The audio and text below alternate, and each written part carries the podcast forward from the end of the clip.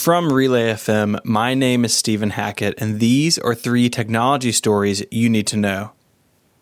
In the wake of Facebook CEO Mark Zuckerberg spending two days in congressional hearings, two U.S. senators are preparing to introduce legislation to protect the privacy of users' online data. There's no bill yet, but it is said to give users recourse options if their data is breached and the right to opt out of data tracking and collection. Additionally, users would be able to see what information about them has already been collected and shared. Users of macOS High Sierra are now being warned when they launch 32 bit applications.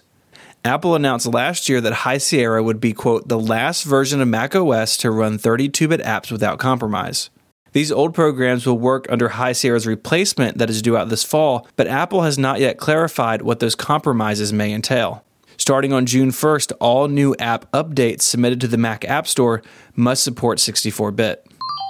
Nintendo is inviting startups and researchers to pitch new Switch concepts to the company through a new partnership with Scrum Ventures. Scrum will consider hardware and software ideas, as long as they're not games, and work with pitchers to hone their ideas, then present them to the game giant.